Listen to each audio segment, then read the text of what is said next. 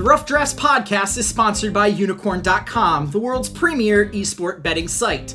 Log on today to bet on all your favorite esports titles at the simple click of a button. Choose your game, choose your team, earn unicorns, and who knows, maybe you'll earn enough to enter to win any number of fabulous prizes, such as Logitech peripherals or CSGO skins in their marketplace. Unikrn.com. Log on today.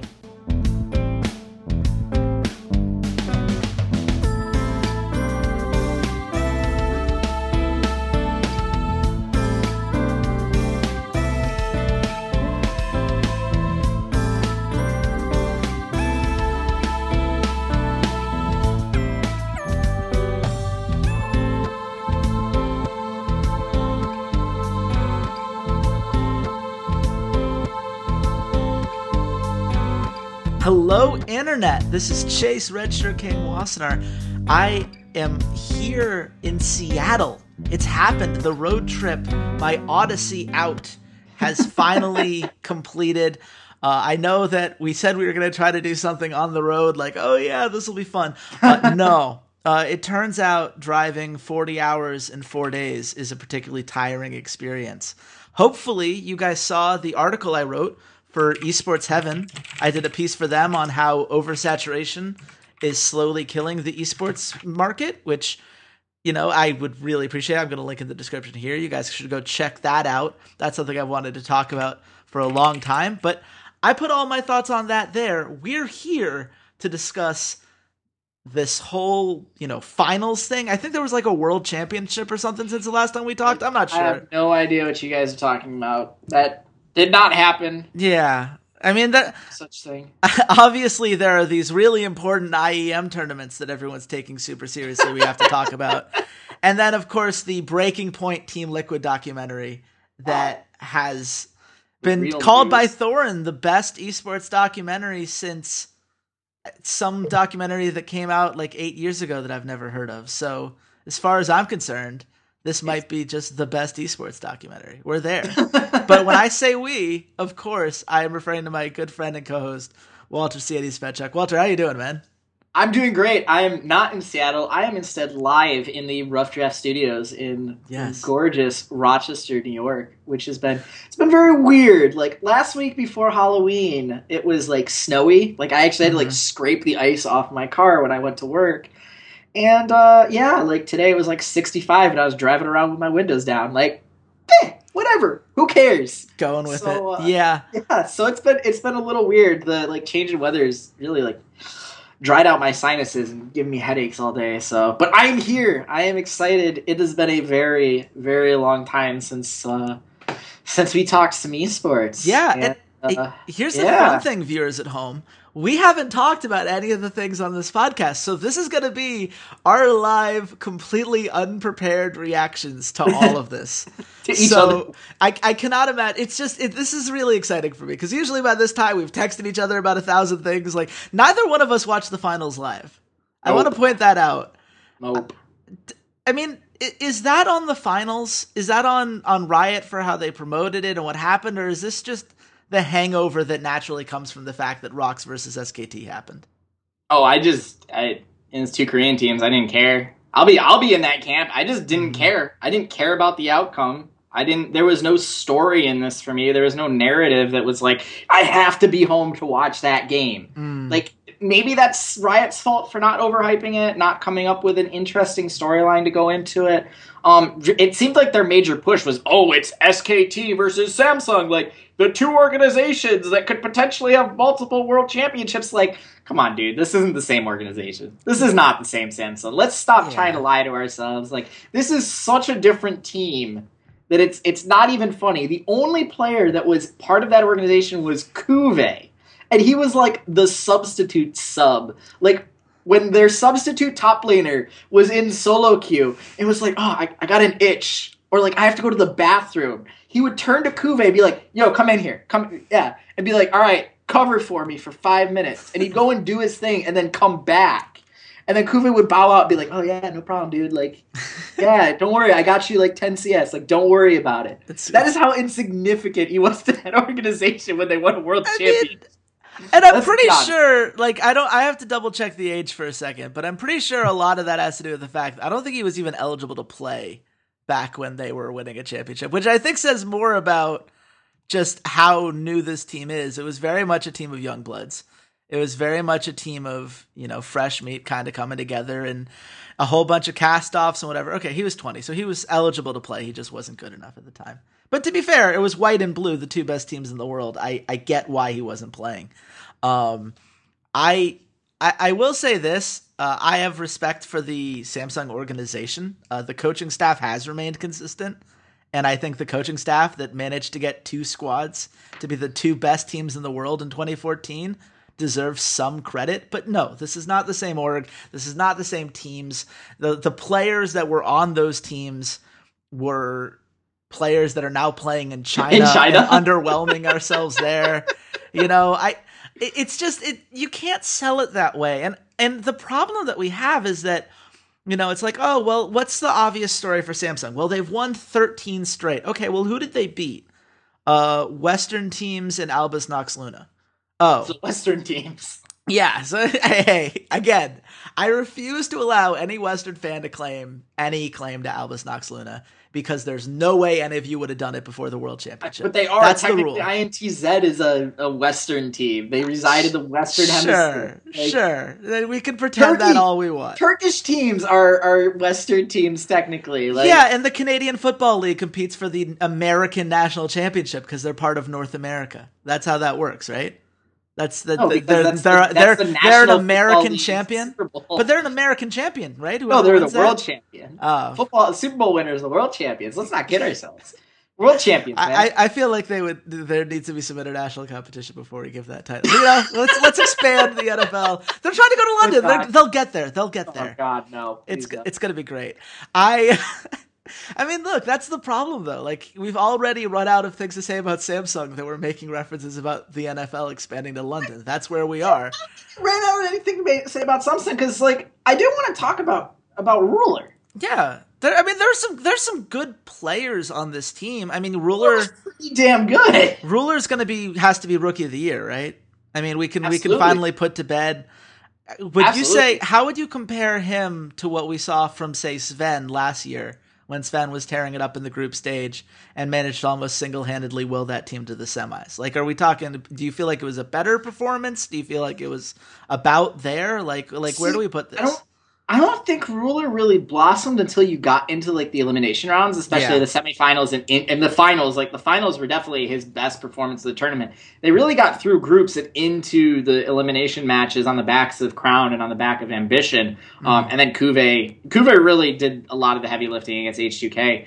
So I wouldn't necessarily compare it, but this is a guy that really, for me, kind of was more of a utility, you know, tertiary carry earlier on in the year. And then as we got towards Worlds, it became more and more apparent that Crown is not going to beat Faker. Crown is not skilled enough to beat Faker, even if Faker wants to continue to handicap himself by putting himself on control mages, which yeah. I have something else to say about that later. It's actually a positive thing.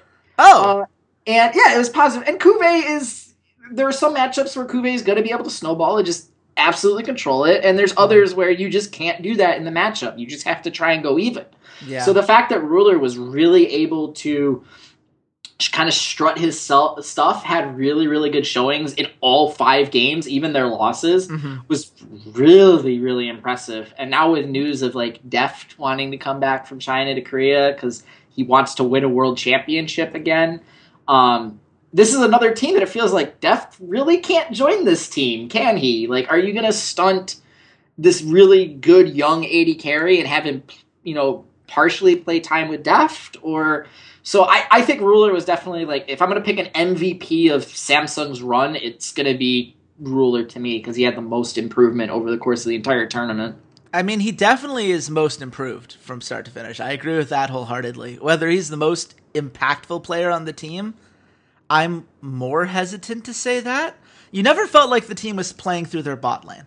That's just not how they structured themselves. True. certainly, you can make a case that ambition would you know like to go down and get that early dragon. They got a lot of first dragons in this series. Got a ton of dragons. They they really did prioritize that well, but it mostly came off of making plays in the mid lane. You know, trying to you know we had, saw Crown got a solo kill onto Faker in game one, and then suddenly that meant that you know they could go down and take a dragon, and you know they really tried to you know at the very least keep Crown in the series and keep him relevant in a in a otherwise very difficult matchup to say the least. You you, mentioned Faker being on control mages. I did not particularly like the let's just play him on Orianna style, which is something that happens every year at Worlds, and I just have to accept that this is a thing nowadays. But you know, it wasn't something that we saw a lot in the group stage it wasn't really until the semifinals that we really started seeing it often. It kind of came at this whole, well, it's safe and it's convenient and we can early rotation it and it doesn't really matter what they pick into it because Orianna is Orianna and she'll always have value. But even when Faker had the opportunity for counters like game four, he just went into the Orianna. What did you think about their strategy there? So I don't have a problem with it. I'm actually hmm. it says a lot to me about Faker as a player. And I tend to I tend to view Faker as Kobe Bryant. I don't view him as MJ. I don't view him as Faker. MJ actually might be a little bit more comparable because of just the way that he's influenced League of Legends as a whole as a player. But I look to him very much like Kobe, very much this I'm going to go in and practice, you know, 16 hours a day. I hear more stories about Kobe Bryant being in the gym at 4 a.m. than I do MJ, and maybe that's just because when I was born, I was Yeah. I was you know six or seven when I was watching MJ at his height and winning championships. I was gonna say that's almost entirely because of when Yeah. you were born, because So- he was so a I- gym rat. For I sure. say Kobe. I, I look at him as he's Kobe. He's Yeah, this fair. you know he's a Kobe Bryant, hardworking guy. He's constantly practicing. You know he doesn't have that visceral kind of like snarl that Kobe does to like younger players of like no I'm the star you hold my jock strap essentially. yeah, But there was definitely this the course of this tournament. You watch the semifinals when he was in New York. All of ROX are like, "Hey guys, how's it going?" Like, "Oh." I'm gonna-" All of SKT was stone face. yeah, Faker gave a little like queen wave, but stone face. His entrance in the the opening ceremony for world for Worlds. The joke was he was using a champion ability. It was petrifying gaze. right. He was stone cold killer. yeah, Every time you looked at him when he was on that stage, he didn't care. Yeah, he had some frustration when he was getting solo killed because it was so unlike him to like lose these duels. And this is reminding me of late stage Kobe. Last, hmm. you know, 3 or 4 years of his career where he realized I can't take these guys on drives anymore. I can't take it off the bounce. I can't, you know, my shot's starting to get away from me. So what did he do? He redefined his game and said, I'm going to start posting these guys up. I'm stronger. He went and learned from the best in Hakeem Olajuwon. And that's how I view this sort of control mage aspect to Faker's game. Is him understanding one, the champions aren't in the meta for me to just style on kids anymore. And two, mechanically these youngsters have caught up to me. Mechanically, I can't just overwhelm them. Intellectually, they're getting smart enough to start understanding the damage calculations the way I do. There were a couple of times where he just got caught. He just blatantly got caught. He got surprised. He's like, "Oh, there's no way he can kill me." Oh, he killed me. yeah. Oh, there was a jungler there. Oh, oh. like you would just tell like there was pieces of information his brain wasn't processing or didn't know was there. And he said, "Okay, well, what am I going to do? I'm going to put myself in the best place that I can to help my team succeed in the whole." And all the champions that he played in that in that final, he's playing the Orianna, he's playing the Viktor, he's playing the Ryze. Towards the end of the tournament, are champions that he doesn't have to style on crown early game. right. Doesn't have to crush them. All he needs is that one or two team fights later in the game where he knows I am better at making decisions. I know better than these other players, Mhm. and that's where he shined. His Orianna shockwaves were almost as good as Smeb's Kennen ult, as as the the pinnacle Smeb Kennen ult. He had a ton of those kind of plays where you're just like, bam, he turned it. That was the place SKT needed, and he could only do it with Orianna. He could only do it with Ryze. Well, and and this is where I'm going to disagree with you a little bit because when you say he reminds you of Kobe, he reminds me of LeBron James. Because what I saw in this series was him understanding like, look, I, I can have a game like Ryze game 2, he just styled on people. He totally has that game. I, I, I don't think it's the the fading Kobe era where it's like, oh, I don't, I can't quite beat them on the drive. I could totally beat them on the drive if they gave me a champion to do it. But Ryze was banned, Syndra was perma banned. He didn't have access to those kind of champions. And Cassiopeia is surprisingly just not a thing he does. You you you look at you know the champion ocean that we give him. He only played Cassiopeia two times in this tournament, and he was one and one on the champion. Yeah. And neither one of those were particularly impressive games. He didn't yeah. do very well with it in the playoffs. It, you know, that's not to say I'm not questioning our Lord and Savior Faker here. I'm just saying, of all the things that he could do, that did not seem like one he was very comfortable with. But it's one of those things where he was willing to do what he felt the team needed. That game one with the Orianna, he was the guy coming in and setting up plays. Game three, I felt like he was the reason they lost that game because when they needed him to set up plays and they needed him in those key team fights, he was out of position. Either hmm. wasn't there or he was being killed off the side because Crown had gotten him in a stun and then Ruler, you know, ping, you know, pinged him down and that was that. I mean, there's no reason they should have lost game 3. There should have been a 3-0. That was entirely just miscommunications on that end. But then you look at game 5. This is LeBron's game 7. He digs deep and he says, "I'm going to beat you at the best thing that you do and you just what and you can't do anything against it and crown was just out outplayed outmatched out everything there's nothing he can do in that matchup the, he, the he never balls, had a chance the balls kkOma has in that draft first rotation ashe, ashe viktor against olaf right that's what i'm looking at you're two champions that are like crowd control and like big burst against an Olaf. That Olaf should have been on top of the Ashe every single oh team God. fight. And they just they played it masterfully. The Trundle and the Braum were absolutely excellent yeah. secondary picks to go, we're gonna show you what our team composition is about straight up. Beat it, and they knew Samsung couldn't beat them on the big stage. I think that shows an incredible amount of cojones on on kkOma's part, and it shows the faith that he has in his carries. Mm. It shows the faith he has in Faker on the Rift. It shows the faith that he had in Bang. It shows basically all five of those guys. This is the composition that we're going to win with the stereotypical SKT mid to late game team fighting composition. Right. Let's make Samsung prove they can beat it, and they couldn't. They played against the core JJ Tahm Kench about as well as you could have. They gave Ruler Jhin, which he had excelled at throughout the entire tournament, and CuVee was on a tank. Like that was about as perfect a composition for both teams as you could have asked for. Uh, with the exception being, I w- if Crown had gotten Viktor instead of Cassiopeia. Right. So. Which, I mean, and, and, to be fair, we already knew that kkOma felt like his team couldn't lose. That's why Blank came in in game four.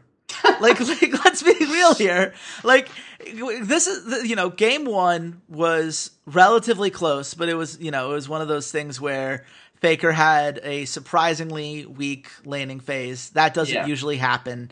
You know, they they knew that they felt comfortable in that situation. He had a couple great ults toward the end. Team fights were never in doubt. Game two is a stomp.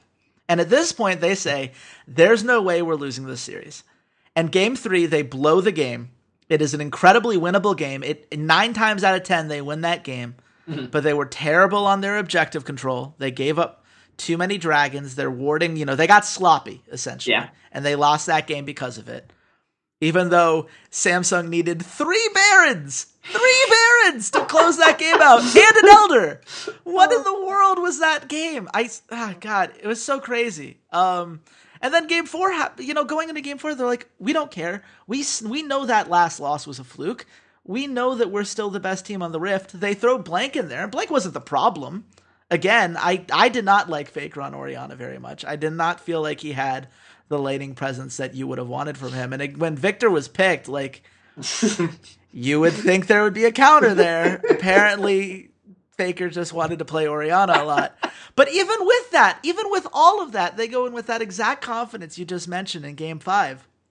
Yeah, sure. We'll first pick our mid laner. We'll take ban- We'll take uh, Ashe against Olaf. We have no problem with any of this.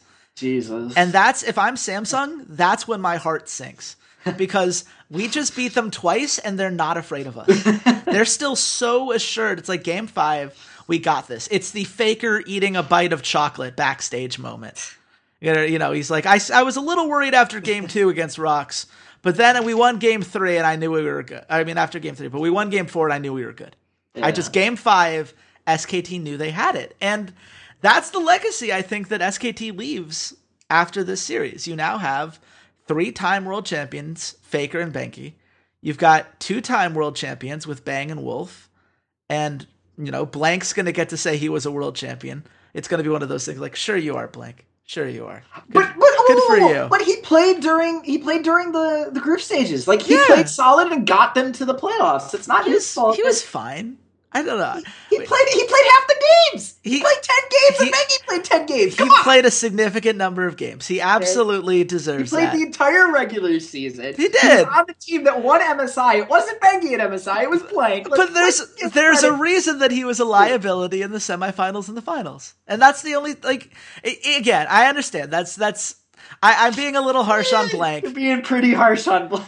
Look, how many times did they? What what did we say going into the the the finals last uh, two weeks ago? I believe it was. We are going to see. We're Blank not going to see blank. Why in the world after that perform? Like he look, the big stage is hard for people. He was a rookie. I mean, it, it- this is one of those things. Like we talk about Ruler being a rookie. He had nerves of steel in this series.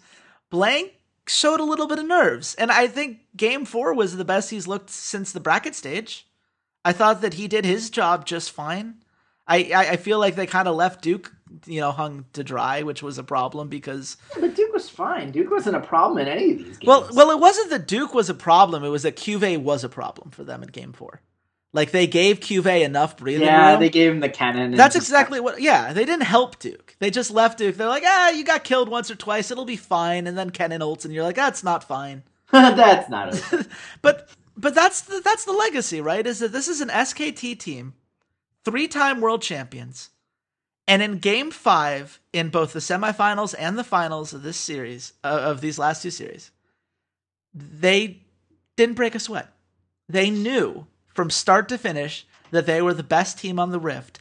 And that's the kind of dynasty that we don't see very often. If you're going to make a case as to why Western fans should care, name the organizations that have won three times in four years in traditional sports in the modern era. The New England Patriots, 2001 to 2004. Lakers. The the Showtime Lakers, which you know get you know you get cut off there, or not. It's the not the Showtime Lakers. Showtime Laker- Lakers the are Show- Magic Johnson. Showtime 2.0. You know the Kobe. The Kobe Shaq Kobe era. Shaq era. Kobe Shaq era. Well, give me a good nickname then. We need a nickname. I want if Showtime 2.0 doesn't work. Give me Diesel good and Kobe. I don't know. Yeah, there you go. It was ter- terrible nickname. It was terrible. Well, It was, it was Shaq and Kobe. It was like Shaq like comment and subscribe with your name for the Shaq and Kobe era for the 2000s Lakers on our esports podcast. Um, but that's it. Like Yankees? like we're done. Like the Yan- they didn't win three and four years, not in the modern era. That's, that's true. That's, That's true. I mean the 90s Yankees won a whole bunch, but where that's you know that's pre not three or that's pre free agency. Yeah, that's I mean that's where we are, guys. Like Yeah. and th- and this is with China buying every player who was worth a damn for years. Like Now that's back. and now they're coming back. It's the unexodus. What's what is there a word for that? I, I don't know. I asked on Twitter what's the antonym for Exodus, and no one told me. God, so it's, it's the, you know it's the great coming home where where Korea is gonna say, oh man, now you're giving us all this talent back. Like oh thank you, thank you so much. the great Asia, the great Korean migration. Oh my Is that what we're gonna call it? The That's- great. That's where we are. But I mean, how are you going to remember this team? Because I mean, I, I could say all these platitudes, but you're you're you're saying as a Western fan, you didn't even care about this series. I mean, what are what are they to you at the end this, of the day? This this was the series. This was the tournament that cemented Bengi's legacy as one of the greatest of all time. Yes, Not that he is the best player. Like I say, greatest of all time. You can call someone the greatest of all time, and they don't have to be the physical best player ever. right. You don't remember guys like Robert Horry because he's the greatest basketball player of all time, but he's one of the greats. yes, He's one of the most clutch players in in NBA history. Right. And I know Thorin did his entire video and he called Bengi Derek Fisher. I think he's Robert Horry. I truly think that he, he is Robert Horry, where he is this guy that is now proven. You throw him into these clutch situations where you need a guy that's got experience. There were times where, where, where Duncan and Kobe have all said, like, there have been times where I'm like, I would normally take the shot, but I got Robert Horry on my team. I'm going to give it to him. because Robert Horry's clutch factor was like he was like ninety percent for like game winning shots Yeah. in the playoffs in the last minute. And- Like and- it's incredible. And for the record, Derek Fisher's the same way. Like I don't feel like It's that's pretty damn inaccurate. yeah, the, it's it's the the two of them. If you if you showed me ten clips and blurred out the number on the back of the jersey and asked which one was Robert Horry and which one was Derek Fisher, Eight. I mean, yeah, Eight. one was a small forward, power forward. One was a point guard. I mean, fair, but you get my point. bald. Like, like at this, like either way, it's an important role. And you know what? I'll put it this way, right? The League of Legends Hall of Fame is going to exist one day, and when we're talking about the best junglers, Bengi is going to be a first ballot Hall of Famer, and whenever Karsa retires, he's not. He'll get there maybe second or third try. He'll get acknowledged eventually, Bengi but is the, the greatest role player yes, in League of Legends history. Is I is I think how we have to look at his lens. I don't think there's been anyone that supports his team and supports his star in the way that that Bengi has for SKT and for Faker in particular. Let's I've, I brought this story up like three or four times. Every time we talk about Bengi, let's not forget this is the guy that changed his entire play style because he saw his friend was struggling, and it was like, well. We're both carries. We both can't be carries, so I'm going to do whatever I can do to facilitate Faker and make him a star. right. He's the Karl Rove of SKT. So here's my question to you, Walter. Okay. It's the question no one wants to ask, but though we have to answer. Okay. Which Chinese team buys Faker and Bengi this offseason? No one. Faker said, Faker has been quoted in interviews as saying that he would not consider leaving for China until he had accomplished basically what he did, which was, you know, win that third title and prove that he is the best player that has played the game. That is cemented. That's not being challenged. Here, here's the Why thing, in the world would he not go get it? Keep, you know, keep getting them checks, Jalen Rose style. Why would you not get the paycheck Because this Deft and Pawn are coming home. Because all these Koreans are talking about coming back to Korea, coming Mm. back to dethrone the SKT throne and mantle. And sure, there is a chance that, yeah, maybe he does leave. Maybe he leaves, but he's going to be sitting there in China and he's going to be watching as these other players chip away at the SKT legacy by winning, by winning, you know, LCK Spring, by wi- going to MSI and crushing an MSI. Let's not forget the quote that Impact had to Piglet about it doesn't matter what Koreans are on the team, it matters the other three players around him. Yeah. What three players can you put in China around Faker that are going to make that team a world championship team? And how mm-hmm. much money are you going to have to pay to do that? I understand that the Chinese guys blank check, don't Yeah, care. Money doesn't. I'll throw dad's money around or my money around all I want for whatever. yeah. I think though when he looks at the talent that's going to be coming back, the talent that's grown up, he almost lost to ROX Tigers. It was a close series. Let's not kid ourselves. They almost lost to Samsung. It was a close series. Eh. KT knocked them out of their fourth finals in a row. They could have had four Korean finals in a row, and KT knocked them out and put away, and put you know SKT out of the way for that number one seed out of Korea, and forced them to have their you know another grudge match with ROX in the semifinals of Worlds. Mm-hmm. Let's not kid ourselves. There is still so much that is riding against Faker and his legacy in Korea. If he wants to go down, not as the only greatest League of Legends player, but the greatest esports player of all time, or the greatest Korean esports player of all time, or any of these things. I agree with Thorin. He's got a long way to go until he catches up with someone like Flash. I thought that Yeah. Thorin's argument about that was was really, really well done. Yeah, it was. It was. And gr- that's that's where he's going to have the hardest challenges in Korea. It's not going to be in China. If he wants to retire and he wants to go, you know, live in the retirement home and not be practicing 16 hours a day to be the best player in the world, absolutely. But he still has that drive when you look at his interviews and everything that he said. I think he stays in Korea. Well, that's and that's going to be the ultimate kind of scale, you know, balance of scales, right? Is on the one hand, in League of Legends right now, the average career asks lasts for less than a year, even if you're on one of the best teams. Like mm-hmm. this is, you know, we see players come and go like this, and even the best players, like we thought it was a huge accomplishment when Dyrus and Yellowstar, you know, Yellowstar just finished his sixth year of in a row. competitive play. Yeah, a whole six years. You know, there are NFL and NBA players who are in year 14, 15, 16, but you know, that that six years is a huge deal that Yellowstar retired, guys. I oh, mean, Oh yeah, and, and and we called him like he's washed up. It's been too many years. It's too much of a toll. Like we use the same kind of language. Well, Faker's. I mean, this is going to be. He's finished four years now. He's won three championships. And if we're saying six years is about when the game changes so much and the hours are so insane, and what you have to do to not only be the best individual player, but to keep mm-hmm. winning as a team, just wears like you down.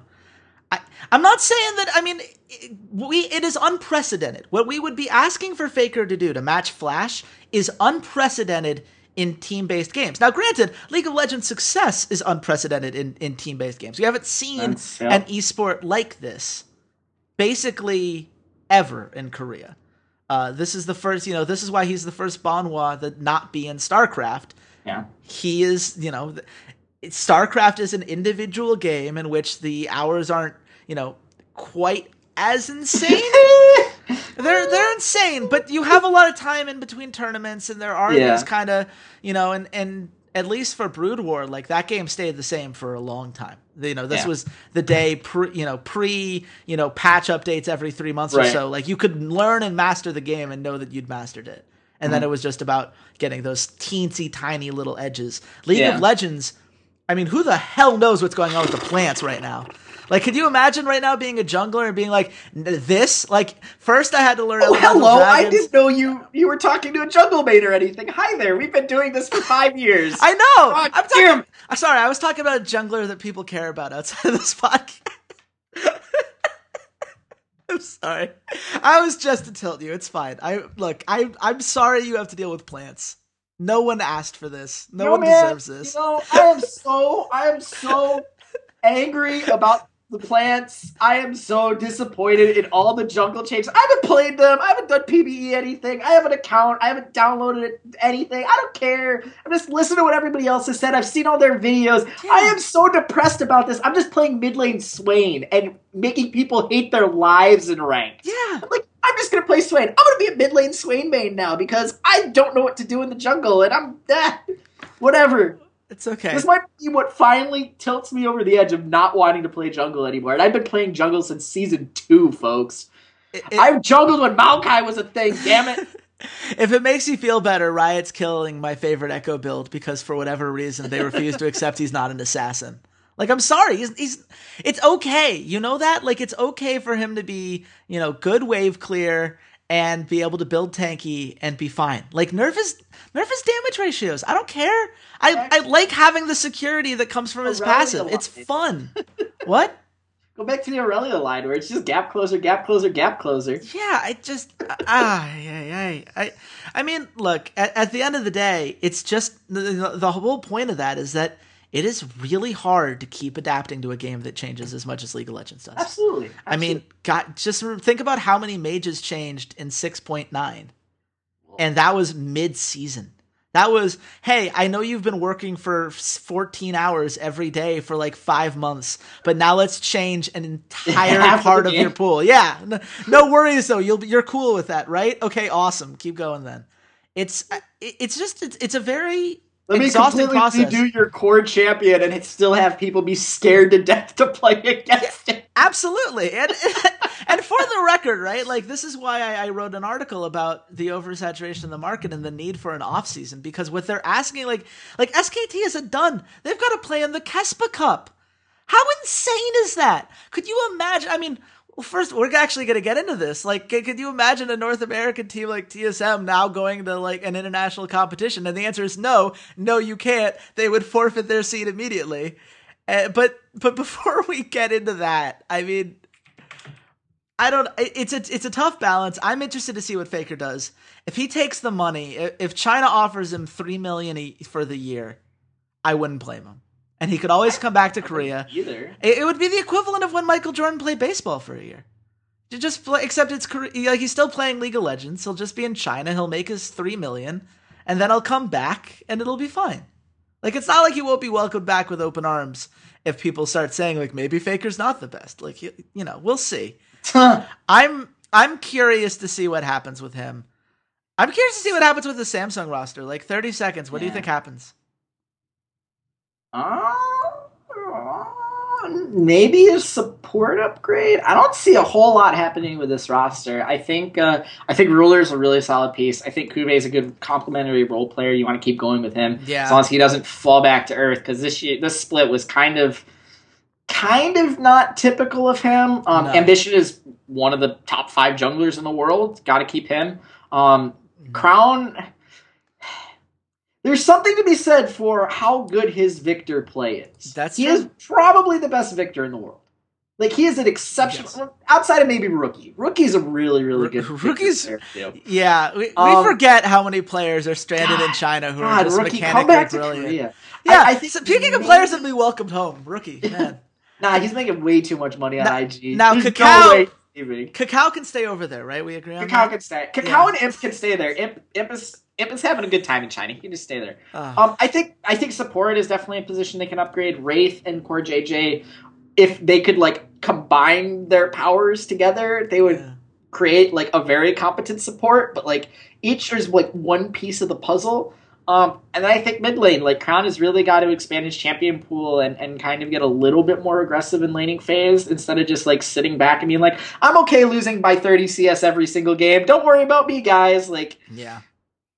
I mean, he beat Ryu. That's- Technically, he beat Ryu's like CS numbers, and Ryu's he needs to not become Ryu. Let me put it that way. Yeah. he needs to become a better version of Ryu. Is, is what I expect. So so probably support in in middle sees potentially some changes. A secondary player, yeah. maybe BDD should come and like be the substitute. Oh, God. David Oh, God. Or something. I don't know. Look, look. It's for the. Can, Chill. can we Chill. start a uh, a foundation, the Save BDD Foundation? As a CJ Entus fan, I here let me let me get in my my commercial moment. Okay, people at home, thousands upon thousands of League of Legends viewers have been severely impacted by CJ Entus syndrome, where they are stuck watching a team filled with talent wasted away year after year to no advantage, to no avail, floundering in the depths of an organization that has no idea what the hell they're doing.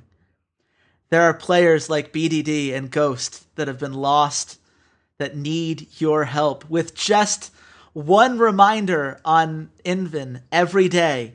You can let Korean teams know that there were two talented players who they should give a crap about this offseason and that with the right love and care, if they are sent to the right home, they too can become a real League of Legends player one day.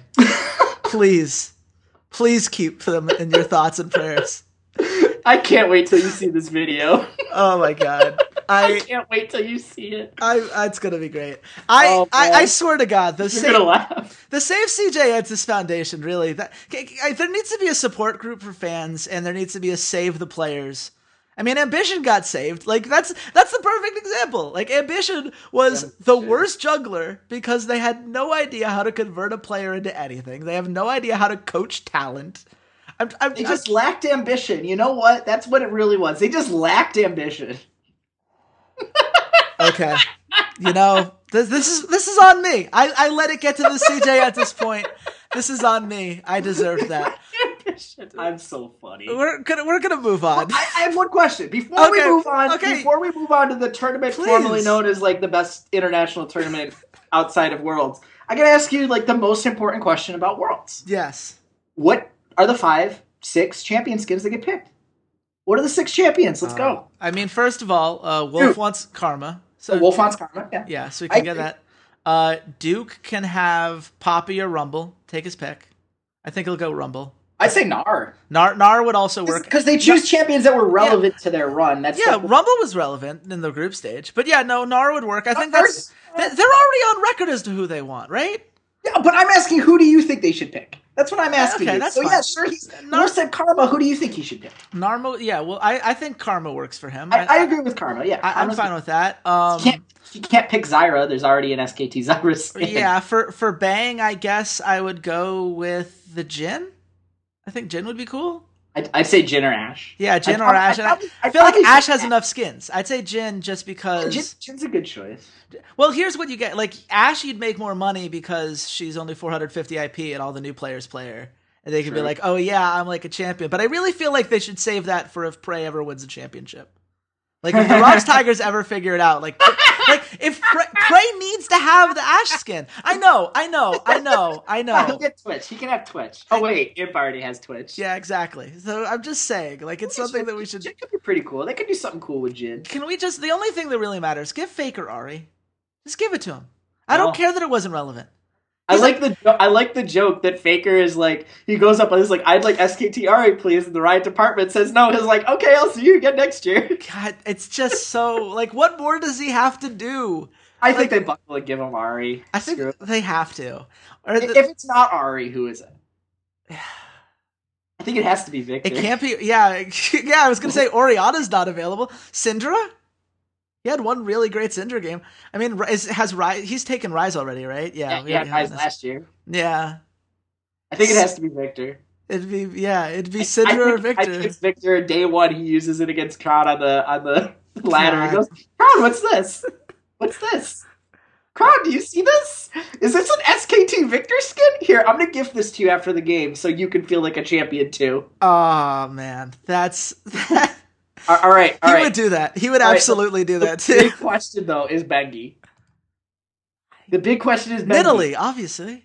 Okay, so you agree he has to go to Italy and just get the triumvirate. It would just be so funny. Just for him to be like the one pick that I never played and was entirely an accident, and then basically single handedly won us that game in a do or die game. It saved our saved our Yeah. run. Sa- save the whole the whole championship. Like it has to be. If only because you could just imagine Bengi never using that skin. like never on the ladder, never in competitive play. It would just sit there. It would be Bengi's skin and he would never touch it. And it would be like- beautiful. It would be absolutely beautiful. Official SKT account is gonna end the season at gold one. yeah. I just laugh at. It's it's like the anti diamond. It's Anti diamond. it's something, man. I, c- can we speaking Blank- of things Blank, that are Blank, Blank gets Olaf or, or Zac, right? I'd Yeah, give, Olaf. give him Zac. Zac doesn't have enough skins. Olaf has so many skins. Like an SKT Olaf skin is not going to surpass the Butcher skin or That's any of the other stuff. Or Brolaf. Like, Olaf. give, give it to Zac. I would I love. still have don't to know- flip a coin when I play Olaf between Brolaf and the Butcher. yeah, I have to. They're too. They're too good. It's. I mean, it's a, it's a struggle that we all must endure. When we ha- you know, those of us who have money to buy skins, rest in pepperonis in my wallet. So, let's see how. Why you know, do you do the show, man? So, like, yeah. It's literally. I just take any money that we get from this, and I go, all right, right into Riot Skin Department. Let's go, folks. yeah, Riot. For all the things we've said about Riot over the years, they really should thank us. I think at the end of the day, because I think so too. I think. I think like any good investor, they should. Uh, they should put our name on a wall or a building or something. like Yeah, I think so. I, I, I look forward to Riot uh, publicly talking about that our, our podcast and promoting Absolutely. it, um, Absolutely. the way that we promote their game. Let's uh let's talk about IEM for a, a quick second. Uh, mostly the fact that no one wants to play there, which is It's Oakland. I can't blame them. Like, wow. Oakland, We went there like- right away, huh? Not even you can't even give Raiders fans like five seconds to prep themselves. You're just like, nope. I, you know, I, you mean I the guess- Las Vegas Raiders? Is that who you're talking I'm looking about? forward to The that. Las Vegas Raiders. the Golden State Warriors, right? Is that what we're calling them nowadays? Because Oh, of the man. Oh god, I love it. Yeah, so I mean, it's in Oakland. Who wants to go to Oakland? I'm sorry, folks. that's It's- that that is uh, unholy ground now. After Kevin Durant signed his blood money contract and they lost after the three one lead, like that's just a place when all of North America's like, I'm not going there. I know what happened there. I know the bodies that are buried there. I'm not doing it. It I That's the and- elephant graveyard, Simba. No one ever goes there. and, and you know we're making this joke, but in, in all reality, let, let's just look. I am Oakland. Uh, TSM had a seed. They forfeited because of Doublelift's competitive hiatus, which I I want to be on record as saying, without any evidence whatsoever, that this smells like a Michael Jordan totally wasn't gambling, and that's why he You're went to go play baseball. on this Michael Jordan gambling. I'm so- I'm so in. I'm so this is that's my go-to cons- like super into it. But this is the one, like it's a suspension uh, that could. It's not a suspension. He just happens to not want to play for a split, but totally plans on coming back a split from now. That's that's eerily convenient to like this a one like split suspension retirement that we would see. me. Yeah, it's It's like a retirement. Yeah, it, it's just it's interesting to me. I'm not going to say that double lifted anything. I have no evidence whatsoever. I'm just saying it's interesting to me. I I cannot imagine a player as competitive as Doublelift, a player who will, in the same interview as saying I don't feel like playing in the spring, say I need to play and secure my legacy and prove that that's not how my career ends. Well, you know you could do that in the spring Doublelift. You know, there's this whole split. Like, like it's, MSI. it's just a really weird, yeah, MSI. Like, there's this really weird disconnect between what he's saying and what they're doing, and I just, I don't know. I'm just throwing it out there as just a thing that I would consider. Um, but either way, they're not going. Splyce was going to go to IEM Oakland, but they heard rumors about what happened to the Warriors, so they decided not to go. Uh, Edward Gaming uh, got into IEM Katowice, so I May gets put through. Um, K- Korean, it's going to be the the loser of Afreeca Freecs and MVP Black. The matchup uh, or MVP, I should say. I don't know why I said MVP Black. I got into You were my watching Heroes of the Heroes of the Storm? Last week, yeah, which was we'll maybe talk about BlizzCon at the very end real quick, but like that that's a matchup for the ages right there. I mean, I I actually want to see Oh, Nikki at an international tournament, so I'm okay with this. But then Immortals forfeited their seed, so you know it's like who's left? Well, you know, I, I guess theoretically, like EnVyUs would get us would get an opportunity, or Team Liquid. Neither of those teams have rosters yet. I don't see either of them participating. There are rumors that CLG don't want to participate. That's what we're hearing from guys like Stixxay. Um, it, it hasn't been formally admit that they're not going to Gyeonggi or however you pronounce that. I'm so so sorry, Korean fans. Um, you know, G2 at least has renewed their roster, so I might believe that one. But Unicorns of Love, is that roster solidified? I don't think so. I don't. I mean, I really doubt that they're going with Veritas for another split, so I'm going to say no. No, that's not solidified. So, Walter, after all this talk we've had about, man, wouldn't it be great if we had more mid card teams in these international competitions? What's happening? Why aren't teams wanting to play? They're burnt out. I think you you put it best yourself in your amazing article on Esports Heaven. There needs to be a goddamn off season. There does. And And teams are burnt out. They need time to go home, relax. They're I- IEM means nothing. It literally means nothing except that one year that TSM won it. So so North American fans could say that they'd won an international uh, world championship because TSM's won a world championship, guys. You know that. Yeah. Obviously, it counted. that's how Um, that works. I, it just doesn't count for anything. It's a trade show for for Intel. Um, it's it's like a kind of fun event to go to that. Uh, they have to work really, really hard on their sweep shots of the crowd to not show big empty spaces. Yeah, I was uh, going to as say, especially in Oakland, like that's going to Yeah. be. Like, it's gonna be a great tournament for LMS fans because I look at this and go, "Holy crap! Flash Wolves are gonna run through this bracket." See, you say that, but A, if anyone can find a way to lose, it'll be Flash Wolves. And B, the only reason Flash Wolves can participate is because they re signed their entire roster, which means I have at least one more year of NL to we get the. IMA Flash Wolves grudge match. oh my god. That's what I'm excited for. We get to see another exciting grudge match between Flash Wolves and potentially we don't know which side of the bracket they'll be on or anything. I'm not that. sure I May is gonna c- show up. Like that's the th- like here's the problem, right? Let's assume that these teams, in a hypothetical world where we could put teams in a hyperbolic time chamber, right? You have teams in two categories. One are teams that would desperately need the hyperbolic time chamber because they were just playing at Worlds and they've barely had a couple weeks to themselves before this tournament shows up.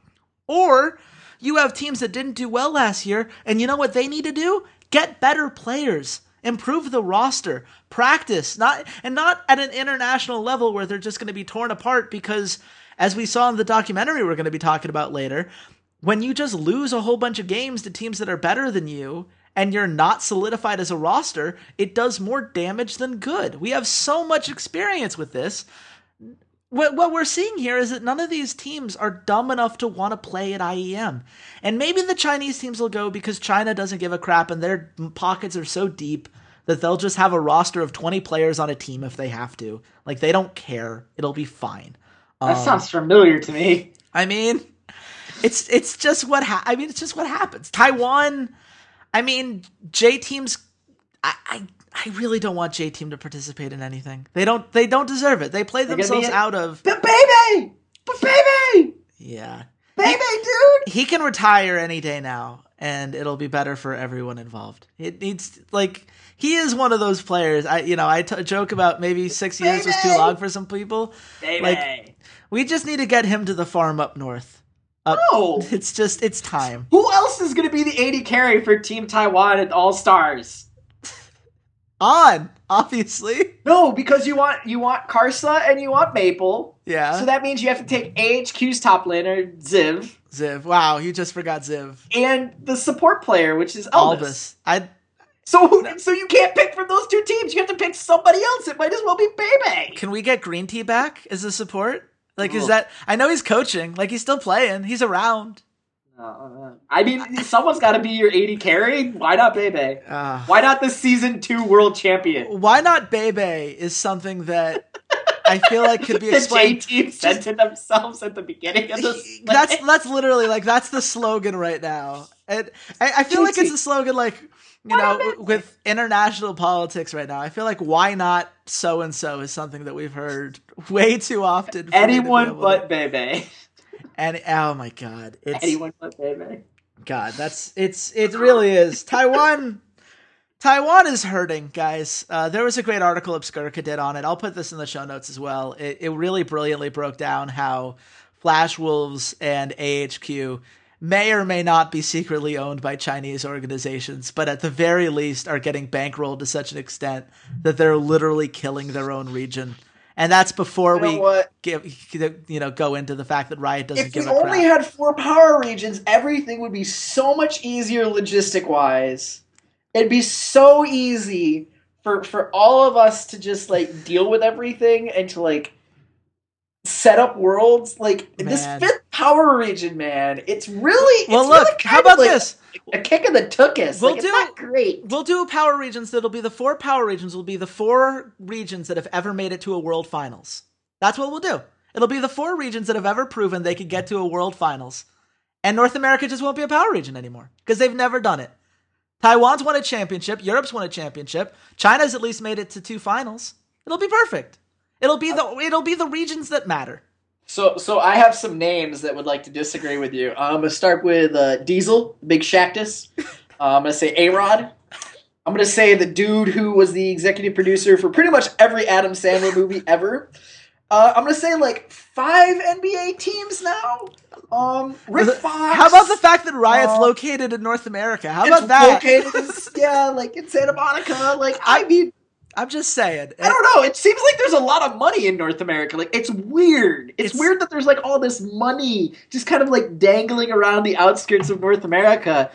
I, I think they buy their way in as a major region. I think Korea has the the uh, the gumption to be like we're the best region in the world. They Yeah. get to be a power region. Uh, China gets to pay their way into being a major region. Yeah. And then it comes down to Europe and, and, and Taiwan, and Europe goes, well, we were one of the first two servers unlocked, so Yeah.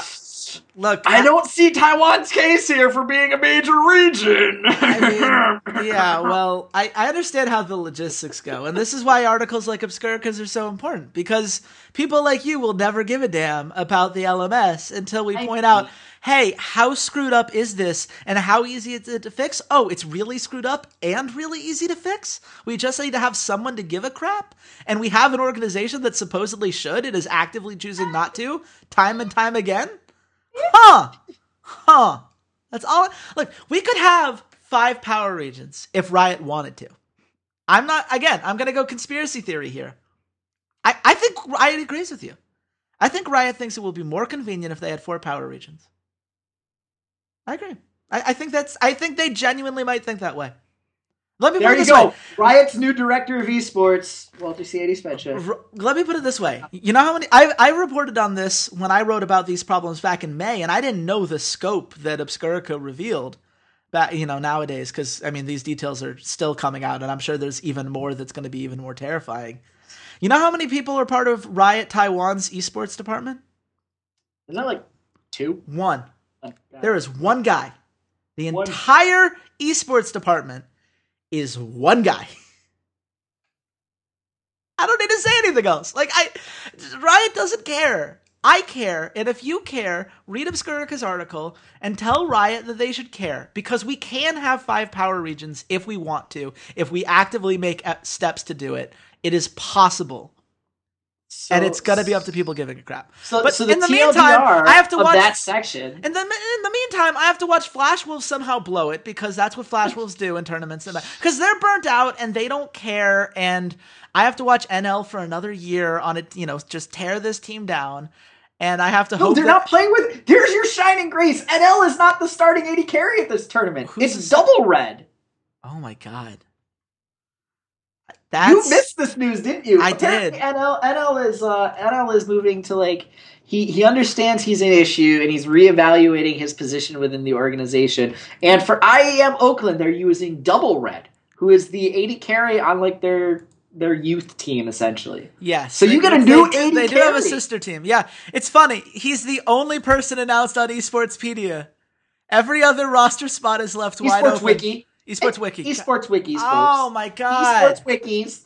We're going to be using esports wikis on the Rough Drafts podcast. Esports wikis. Esports wikis. I, this is the second time I've done this in like this is. four I'm slipping, man. I, I need to go into retirement. That's what I'm learning here. I swear to God, this is not going. I mean, look, esports wikis. Screw. How about this? I'll make up for it. Can we just say how rewarding it was to see River just completely decimate Esportspedia in their AMA? Like, is, that the comment? I'll put that in the show notes. Like, that is that is the comment of legends right there. Whew. Whew. There was so much shade It was that so, I think it caused another a- ice age. Like I am not joking. That was that was. See, this is what happens when we don't talk or do a podcast for like two and a half weeks. right. It's out on all this news. It was beautiful. I loved it so much. Gorgeous. E- Esports Wikis is the supreme. Esportspedia can go screw themselves. I'd say harsher things, but I'm we still have sponsors, so I'll just keep it there. I I mean, really, it's e- e- Esports Wikis is great, and that is the one player that they have is Double Red, and I now remember him. They have literally gotten rid of everyone on their Flash Husky team, other than Betty and Warhorse are the two that are now considered active players on that team. The Isn't rest, Warhorse all- their coach. what? Isn't Warhorse a coach? Yeah, Warhorse is their coach. He's also a sub top laner for Flash Husky. Well, oh, because their top laner went on to be a coach, I forget where, and the other three left for Team Mist, which, if you follow Taiwan, you know are not good. So, go go team. This is this has been a depressing segment. Can we move forward? Basically, the TLDR Why, on this segment is that Chase still doesn't know what website wiki that we use. uh, IEM is terrible and is a waste of time, and nobody cares about it except gamblers like me who's gonna gamble on it. And no one cares about the LMS, which is a reoccurring theme on this show because I speak for everyone and I don't care about the LMS. And Chase God. doesn't care about the LMS because I speak for everyone and I speak for Chase because Chase is part of everyone. So there we go. That's a TLDR. of the last Oh man, minutes. yeah. Look, Now we get to move to the good, good stuff. Yeah, here we go. This is Well- what this is the reason we're doing a podcast. Because let, let's be clear here, uh, Well, we're not doing it because of the finals. Because the I mean the finals. I'm glad we talked about it. We ended up having more to talk okay. about it. Yeah, it just it wasn't okay. ROX versus SKT. That was the real finals. But it was a good. It was finals. You know, it was, It was fun. something. It was something. Um, you know, and and we didn't come on to talk about IEM, which has just become a, a disaster area. And we certainly didn't come on to teach me the difference between esports wikis and esportspedia. Esports Absolutely wikis. I'm gonna say esports wikis to myself five times in front of a mirror every day until I get it right. You need to that's write just- lines now.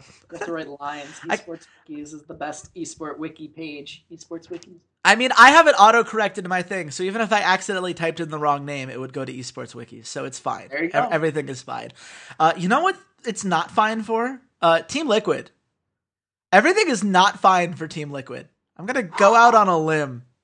Uh, Breaking Point starts the documentary with a horse collapsing Yes! underwater, breaking apart into pieces. Yes, I'm so glad you noticed that. That's literally the first thing that I put on my notes. Was why is this horse breaking apart underwater? Oh God! because blue blue horse is literally their mascot and Well done, Damien Estrada. Yeah, Well, sh- shout out to Damien. First of all, shout out to Damien because he was the one person who didn't give us a whole bunch of crap when we accidentally uh, confused. Uh, who was it we screwed up? Anquan and Smoothie. Concon and Smoothie. He was the only one who said, "Ah, that's you know, I understand. You know, you're wrong, but I understand that you made a mistake and it's okay." Um, so shout out to him for that, and shout out for an, uh, an amazing documentary.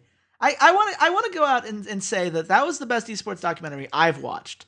Um, I actually I invited my friend Sarah over who lives in Seattle.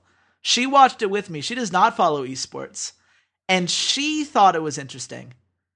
I get to pass on her thoughts today, and I think the one I think we can all agree on one thing, which is that Locodoco should not be a League of Legends head coach. Like even knowing nothing about the game, that was the conclusion that she came to. Locodoco is a man child, Oh which is kind God. of funny because he's like 23, Well- 24, 25. He's like my age, but he he lacks his lack of maturity and tact is unsurprising from the guy who in an interview wanted to snort cocaine off of Jaedong's erect penis. I was gonna Jaedong- thank you for bringing that up. Jaedong is now the retired StarCraft 2 player uh Zerg player. So you're saying he's available? He's So- like he's around if Locodoco wants to give him a call for entirely unrelated reasons. Is that that was saying? not what I was saying. I was, Oh, I was okay. Giving some, I was giving some context to our viewers who Yeah. might not know who, who Jaedong Yeah. is. He's one of the one Shout of the out to Jaedong. successful, Uh, uh, StarCraft two professionals yeah. In the scene, and just recently retired to go into military service. But yes, this is coming from him. And granted, this interview was like four years ago, five years ago. Is very long time. He was on back on. I think it was MiG Frost still. Yeah. Um, so, but it doesn't surprise me that Steve in like the opening moments was like, "Yeah, I put Locodoco in charge."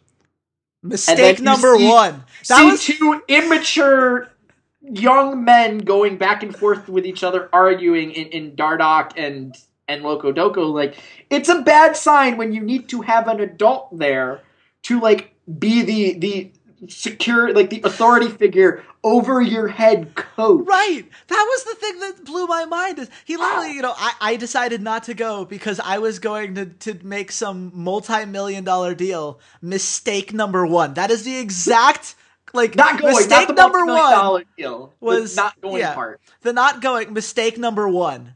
That's what he. I remember that very vividly. Mistake. It's like, how is that a mistake? You hire people so that you, as an owner, can focus on. I Yes, don't know every other team but- you have in your Chase- organization. But but Chase, let's not let's not forget that Locodoco wasn't originally supposed to be the head coach, and the original head coach like Hey, resigned because hold- he couldn't handle the personalities, and then Locodoco took over as the head coach because oh. originally he was supposed to be a content creator like Mark Zimmerman, And- but then they both ended up doing things that they were weren't necessarily brought on to do. So then Locodoco was the head coach, And he never really came on to be the head coach. He was really going to be a content creator and like how make about YouTube this?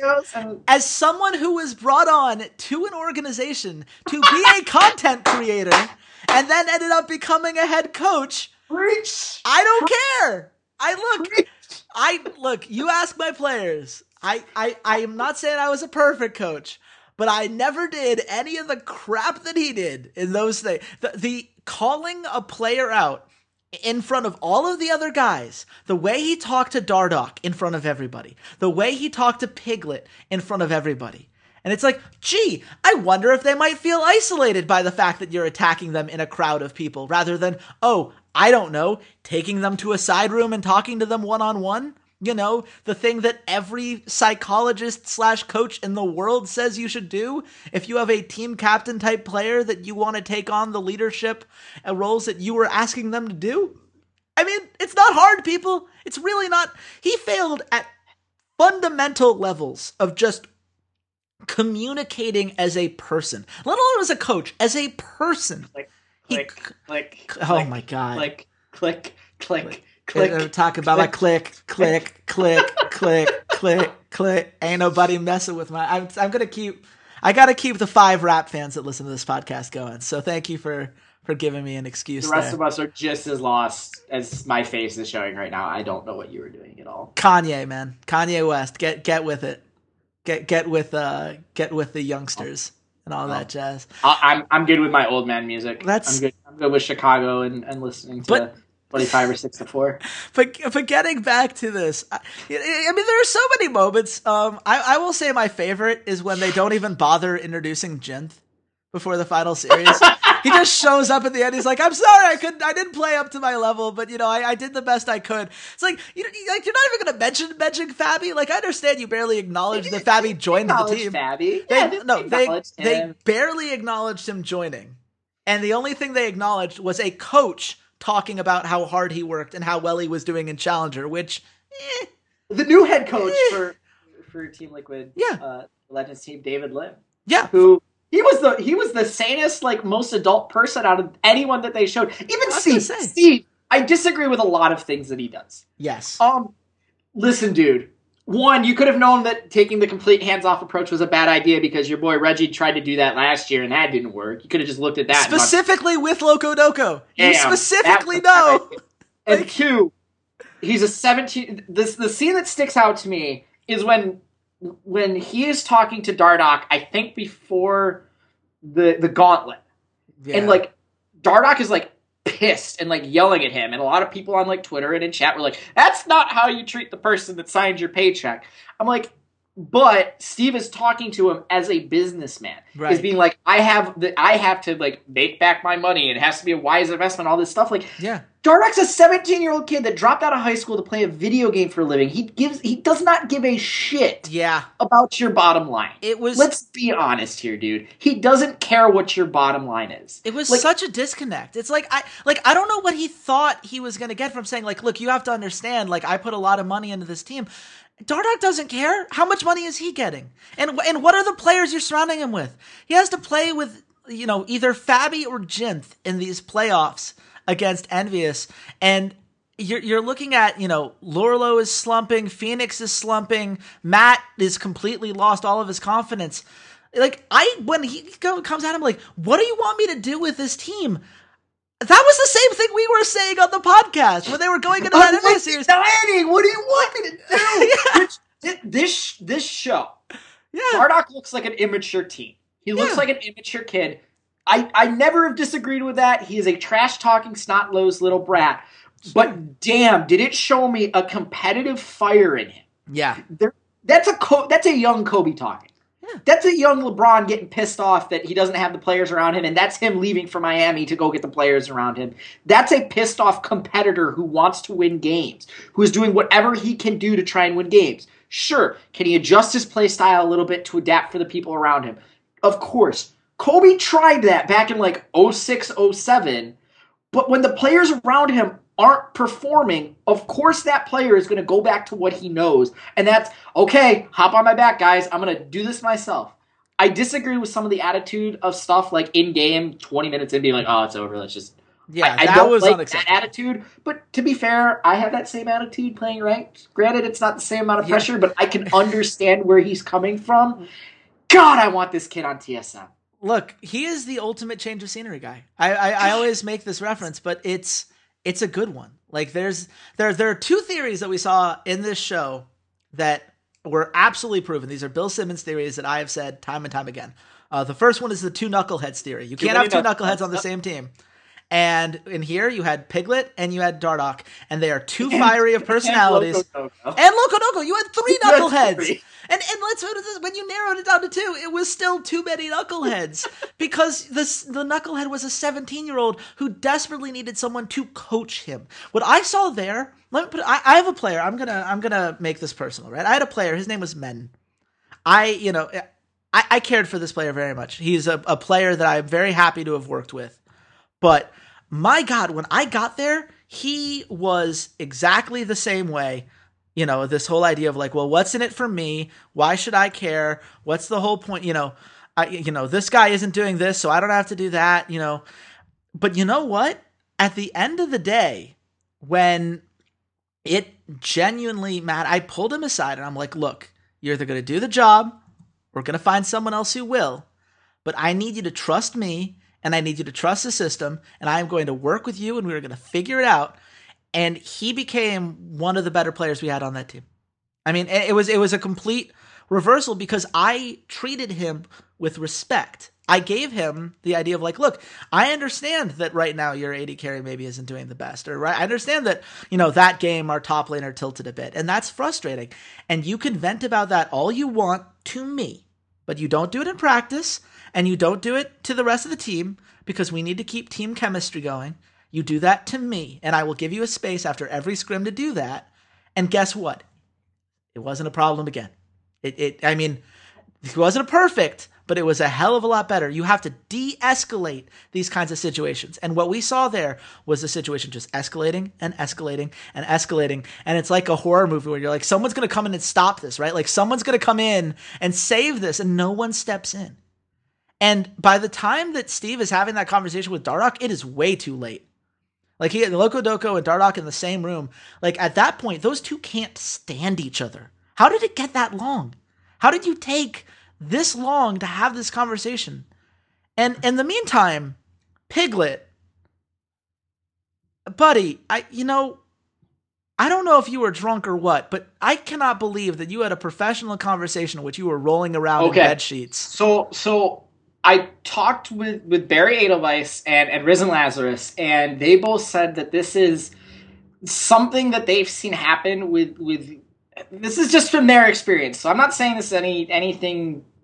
This isn't like a psychologist, a sociologist, anyone. This is just people that have dealt with those situations before, mm-hmm. and they've said that sometimes that's what happens when there's like a cultural disconnect or a language barrier.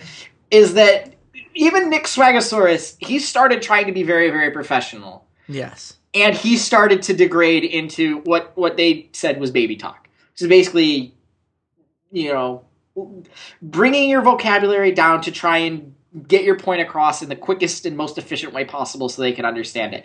There were two moments. That moment, why the is there not a translator in that room to if you're trying to have a serious conversation with him which about fair. his career and about him underperforming and not wanting to play anymore there should be, probably be a loco a FeniX someone in there to like Yeah. translate for him It's not the like they invested a whole bunch of money into the player, Yeah. right? Like it's not like this has been two years of them knowing and exactly the what have conversation between locodoco and FeniX during the the that's actually during the gauntlet run because that's when arc second was on the team Yeah. during the gauntlet run where it's just the two of them in the room and there's no translator between the two of them or loco just doesn't talk to him in korean. It makes literally no sense to me other than everyone's like oh it was for the camera.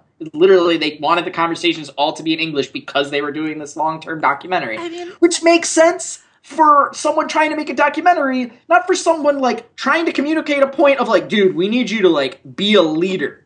And like we're not going to win unless you like tell them what to do. It you know and, and to some extent I, I will say this like I as someone who's worked with international players whose first language was not English I would have them speaking nothing but English in the house because you want them to get used to communicating and they just learning a language is just drilling it over and over and over again. If you've ever tried to learn a language you have to immerse yourself in it you have to speak it you have to get used to it. So I, I I get why Locodoco and FeniX because it was mid series. The last thing you want to do is have them slipping into Korean and, and everything else. Like I, I almost get that one. Mm-hmm. I do not get it when you're talking to Piglet. I don't get why that conversation's happening in his bed when he's already lying down. I don't get why, you know, it, it you know, it just the whole thing was just wrong.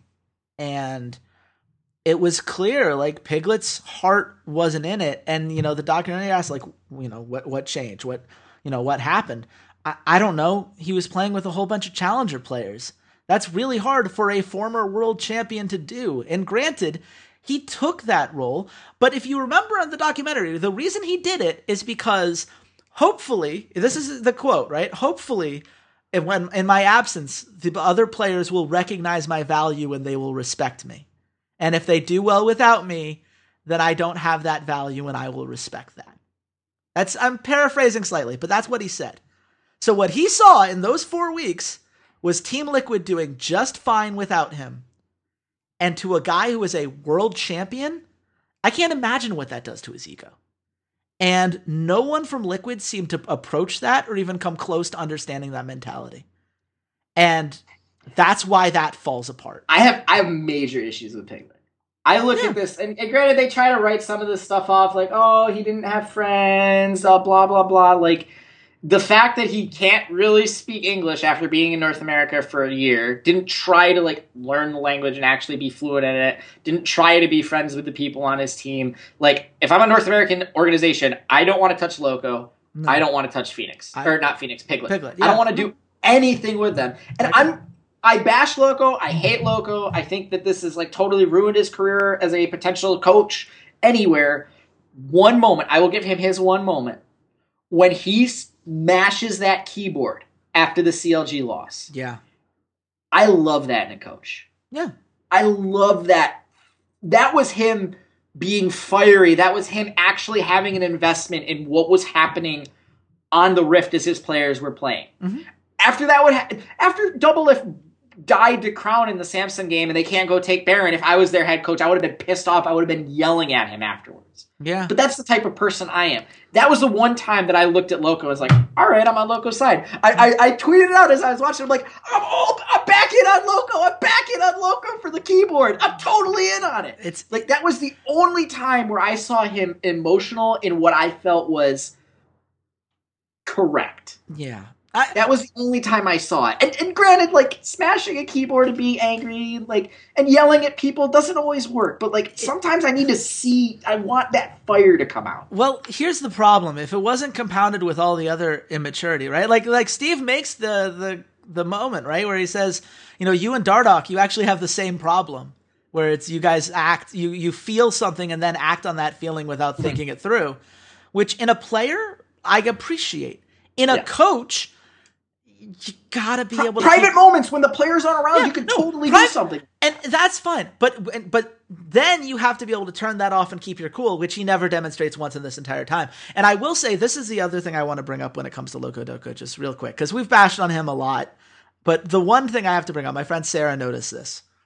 He would keep repeating the same thing back to the players who were arguing with him as if they just didn't understand it. You know, he just he wouldn't even try to reframe it. It would just be basically the same phrases over and over and over again. Because in his mind, there is only one way to view this problem, and they just weren't getting it. And if he just reiterated it enough, and this is why, like, I felt so bad for Matt. Because Matt is so clearly explaining, like, this is the problem. I don't know how to solve it. You're the coach. Your job as the member of this organization is to solve this problem. I'm supposed to be able to focus on the game. You need to solve this. Yeah. And Loco's just saying the same line back to him. You need to talk to your teammates. You need to be, you know, what does it mean to be friends? What, what, what does it mean to be friends? What the, Loco, what the, mm, God, It means loco, loco. Being friends is what happens when you're friends. is you sniff You cocaine off of your, I mean, off of their penis. That's what gets to happen when you're really, when you're really, really good friends with someone. You get to do that, loco. like you actually, you can get, yeah.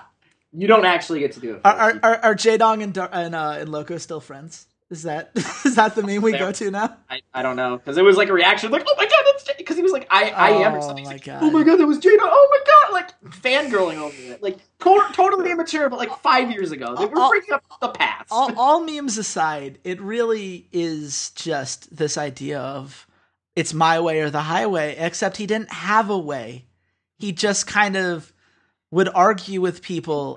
he always wanted details like that. That, that How about this? what, what do you mean? You have to give me very specific things so I can tell tell Piglet exactly what you mean, and Right. then would would speak in like wide generalizations and, And then- would say the same point over and over again, and not be like detailed about it. Like he was like, "Oh, you checked out." The, the part where he's like, Yeah. "Dardoch, you checked out," and even though like maybe he was correct and everybody else was kind of like, "Yeah, Loco's correct," like what you were say exactly what Dardoch. You were kind of checked out that game. You're checking your phone. You weren't communicating. You you know kept kept just like ignoring calls. You weren't Yeah. doing the shot calling, and you're supposed to be the shot caller. Like instead of being specific, and maybe it's just that it was cut out and we don't get to see that part because I Damien's trying to tell this great story that is it's absolutely fantastic. And I even tweeted him, I was like, so was it by choice to not include many positive moments, or were there just not that many? He's like, Well, there were some positive moments in there. They just kind of get buried around everything else. I'm like, okay, so there just weren't that many. well, there weren't that. Yeah, I mean, and if you look at the trajectory of their season, I totally believe the narrative. Like, as some, like,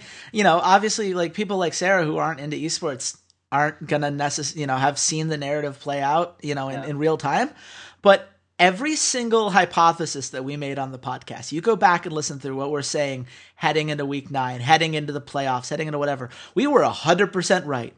Yep. Every single thing that we just projected because we're on the outside looking in and we've been on teams and we know what this looks like and we know what these fights are and, and how they break down, we knew.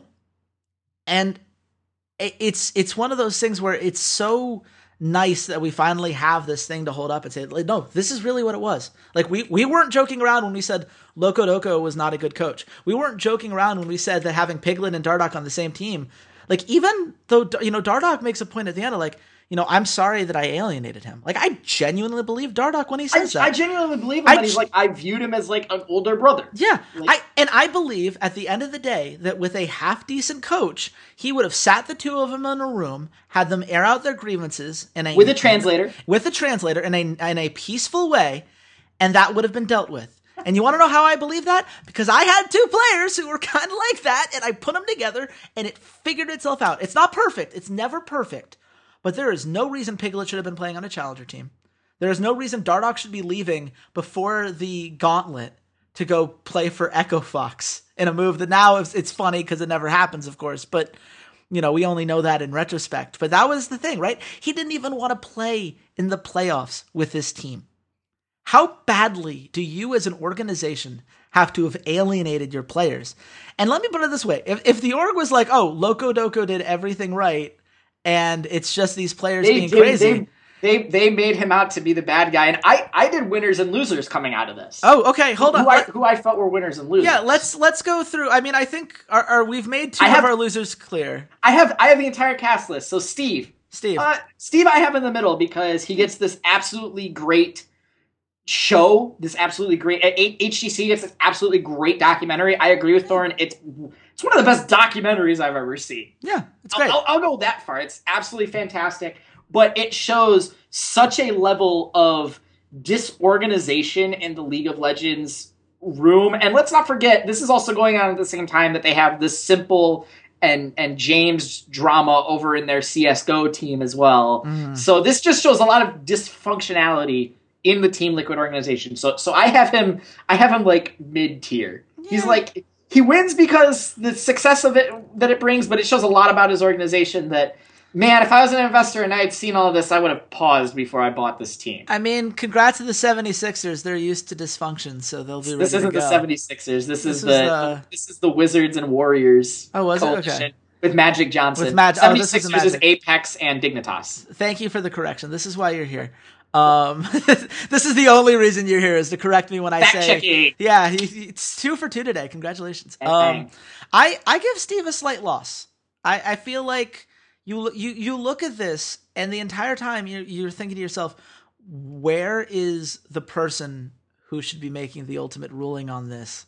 Why, why is there? Why does it take until it's far too late in this start? Like in, in a proper context, right? If, if the company was being run well, Locodoco, you know, we've had to suspend Dardoch, right? They suspend him for literally a day and a half. And I love how they try to brush aside, like, oh yeah, we decided to, you know, he, he'd, you know, he'd been suspended long enough. It was two calendar weeks. It's like, you said two weeks. The season's defined by weeks. We all know what you meant. You caved. Stop, Like, you- stop it, guys. Come on. Yeah, you can't- Don't- like- don't, try to bull BS a there. Come on. at, at the very least, like you have that situation that was so bad that you had you thought about suspending him for as long as you did, and you did suspend him for at least three of those games.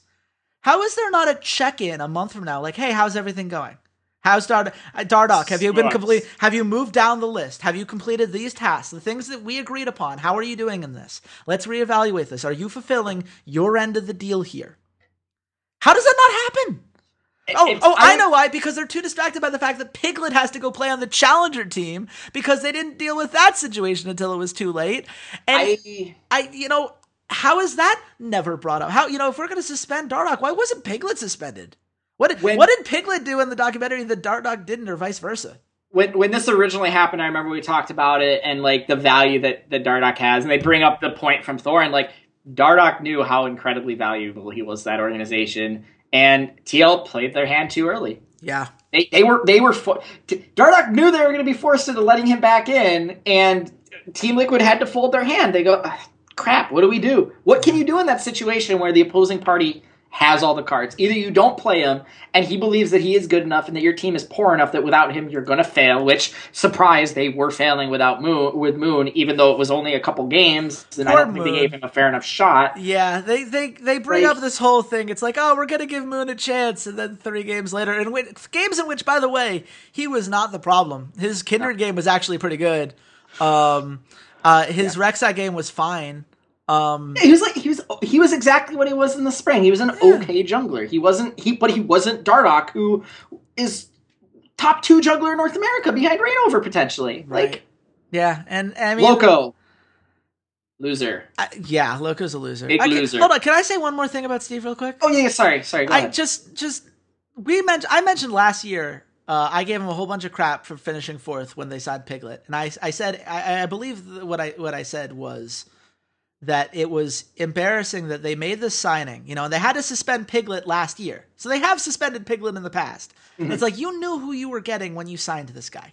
You Yeah. knew exactly what you were in for, and and this is the thing. I refuse to believe that you as an like Steve as an owner was not aware Piglet's a super strong personality that we had to suspend last year, and that hasn't changed. Uh, he didn't do, you know, he there are rumors of him not practicing very hard in the Korean boot camp. We've worked with Dardoch before because he was on our challenger team, and we saw what he was like for a split during the spring split. Like you knew what you were getting yourself into. Yep. And, and you know what? You knew what you were getting yourself into the Locodoco because despite the fact, yes, I understand you were forced to, to have him as the coach in the spring. You didn't have a lot of time. Guess what? You had time between the spring and the summer. You chose not to spend it. You chose to roll it back. That is on you. The owner, the buck starts with you. There's no general manager that you can go blame here. You built this roster, and you built a roster that was dysfunctional. And in, mean, and looking back on it, there like, is a look- general manager. well, I mean, but the general It's manager is not the one who does the signings. It's a different type of, of general manager. It's Yeah. it, it is a literal manager when it comes Yep. to these things. And you know what, Steve? Like you should have known. You you should have known better when you put this roster. You put together a roster that was chemically impossible to balance. Mm-hmm. And the buck stops with you, man. So that's that's where I say I, I put him at a, a slight loss, though in all reality, financially he's one of the Oh, biggest he winners of the offseason. so much. So- so much. So who cares? It, it you know, and, and people who are watching who are investors, they're not going to look at this and say like, "Oh yeah, this was clearly a roster problem that he should have foreseen." They're, they're going to say, "Oh well, look at how he handled this. Look at how he made this great business Yeah. deal in spite of all of this. Look at all the teams, you know." So he's so so there. Let's move on. Locodoco's a loss. Loser. Yep. We said everything we had to say about him. Biggest loser? Uh, Is he the biggest loser of this? Yeah, he's the biggest loser. Okay. He's the biggest loser. Uh, Dardoch. He's a winner to me. Yeah. I, I think this cleared up a lot of. I think even though he looks immature at times, like it clears up a lot of it.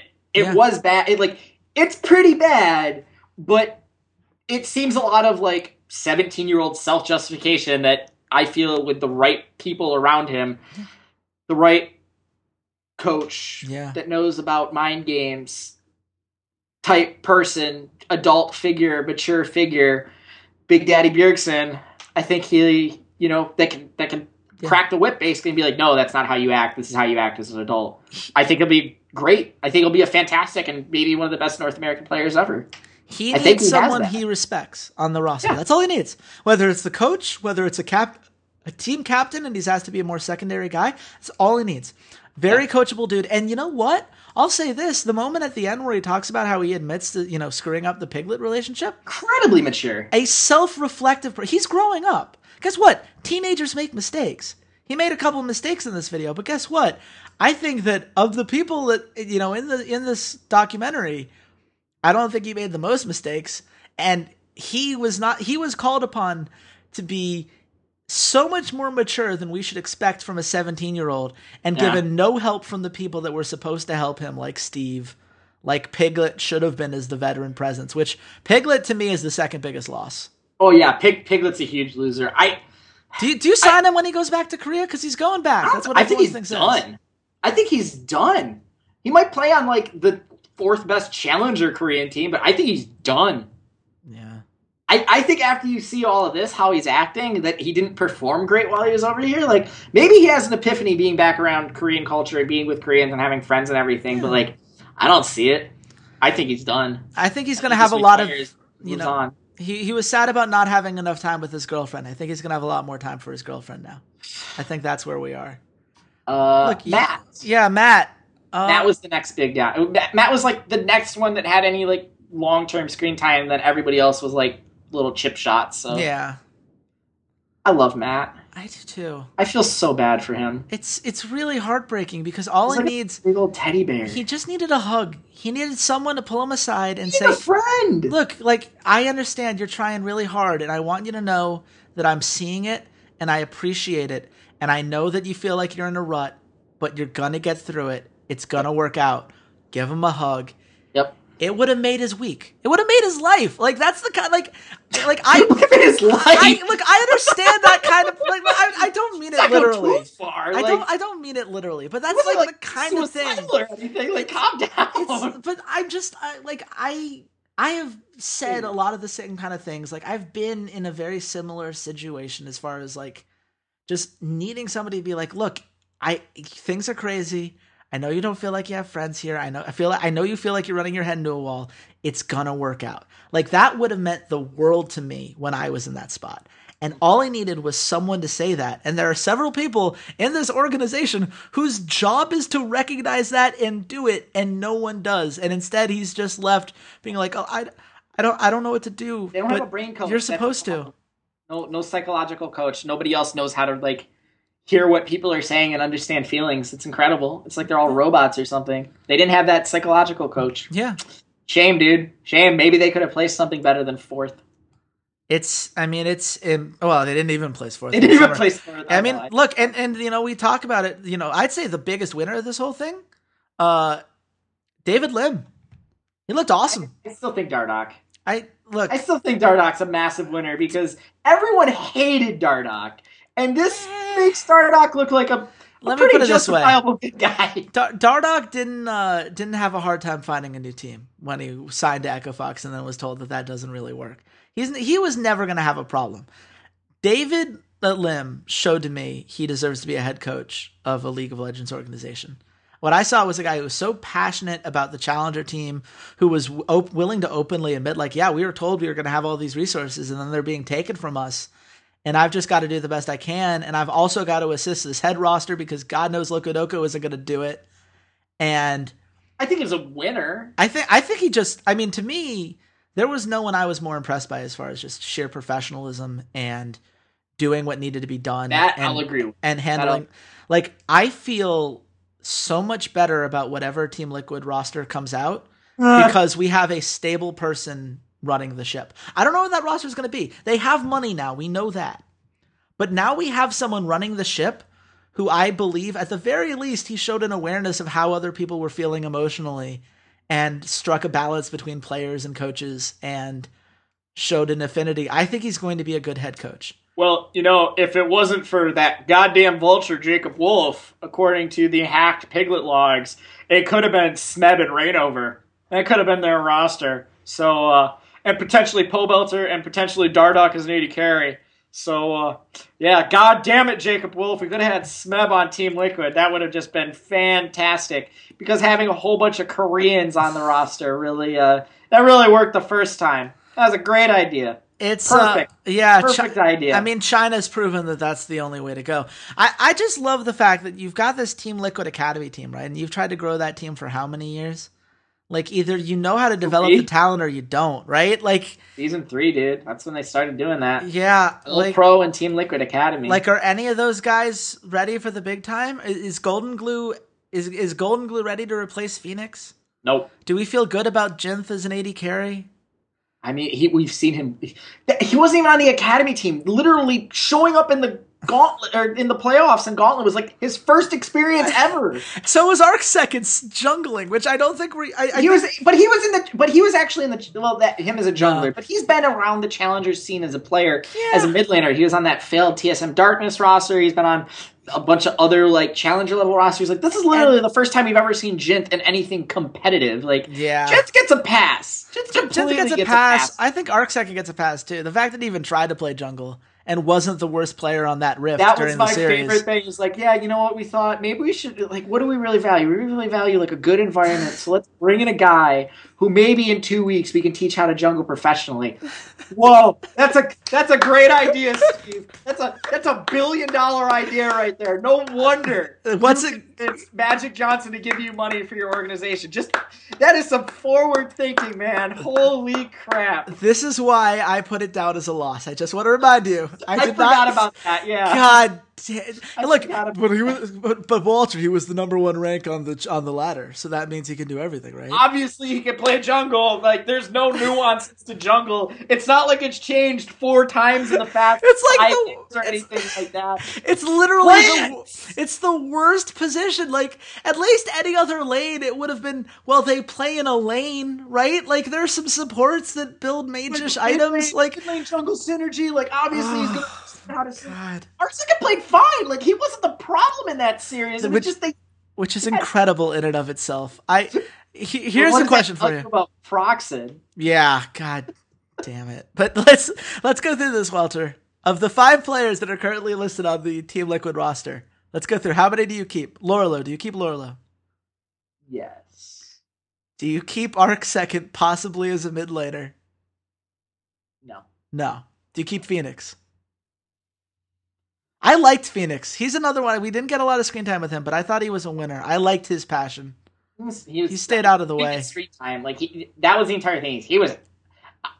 I, I make a note about it seems to be very uh, Koreans versus non-Koreans, but like it literally is Loco and FeniX, they're Loco and Piglet versus everybody else. Like FeniX is very very quiet. I did like the passion at the end, um, but we've seen him for like what? This is his second year on Team Liquid. Like Yeah.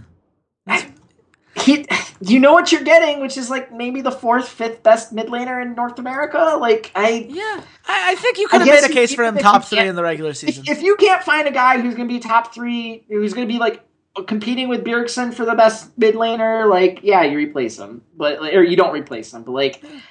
He doesn't like light a fire in my loins. I'm like, oh yeah, FeniX is my mid laner. I feel great about this. I mean, okay. if you it really depends on who you get to replace him. It, it- Yeah. I mean, he's he's a very consistent piece. If he's your second or third best player on your team, you're doing. If he's your second best player, I think you're you're a guaranteed playoff team. If he's your third best player, I think you could potentially be a finals team in North America. Yeah, I would agree. Uh, is Jinth on this roster? Oh, I couldn't say that with a straight face. Is Jinth on this roster? Is he on the Liquid Academy roster? There is he- no Liquid Academy roster. Steve has already said they're giving up their challenge. Oh, they're giving that. Forget. They don't want to invest in it anymore because they haven't gotten any payoff out of it. Yeah. At least that's what he said publicly. Maybe they do keep it. Who knows? Um. Well, if there's this whole franchising thing, then you know, we'll see. I mean, yeah, we'll see. Uh, probably not on the main roster. Uh, it was a really nice feel good story. Probably will be the challenger scene on some team, like some fifth place challenger team, because he's just a name. Yeah. Um, like I didn't see anything during that series that told me like, yeah, he's absolutely going to be a star. But I didn't see anything that was like, yeah, this guy is trash. So undecided, but he probably won't be on a, on the starting team. I, I would say that. Is Fabbbi on a roster when the split starts? He's not going to be on uh, Liquid, obviously. That bridge is burnt. But is he going to be on an LCS roster? Uh, really depends on imports. Yeah. That's that's the problem. Is where where do these teams prioritize their imports? Probably jungle and jungle in a solo lane Yeah. is what I'm expecting. That's that's Um, traditional. but we'll we'll we'll see. Probably not because there's enough AD carries around, like Yeah. mid mid tier AD carries that I would rather have than Fabbbi. That's fair. I want to. I want to see how these scouting grounds turn out. I'm I really can't wait for interested. that. I want to find the next Fabbbi. I want to. Yeah. What's What's Europe's version of it again? I know it's not called scouting grounds. They don't have one. Shulk did their own like intramural type thing. Right. Um, but Riot's reasoning was that they have a number of, of uh, Yeah. country leagues Yeah, they do. basically do the same thing that Scouting Grounds does, but North America is literally U.S. and Canada. There's not enough like there's not enough talent showcase, so that's yeah, why they're and, and all, of it's located disproportionately out west. Yeah. It's not like you have like an eastern. You couldn't do like an east versus west. Like there's no New York team yeah. that you could come together with. Um, does Matt stay on this liquid roster? Yes, I'd say I'd say Lourlo and Matt stay. FeniX probably stays, um, unless he wants to retire. And then you get a Korean AD or, or Korean jungler. And does FeniX still count as an import? Because he's been over for a while. Yes, because he still counts as because an import. he was He's on not- Curse for a while. He's not grandfathered in. He's not. No, he wasn't. He's not grandfathered in.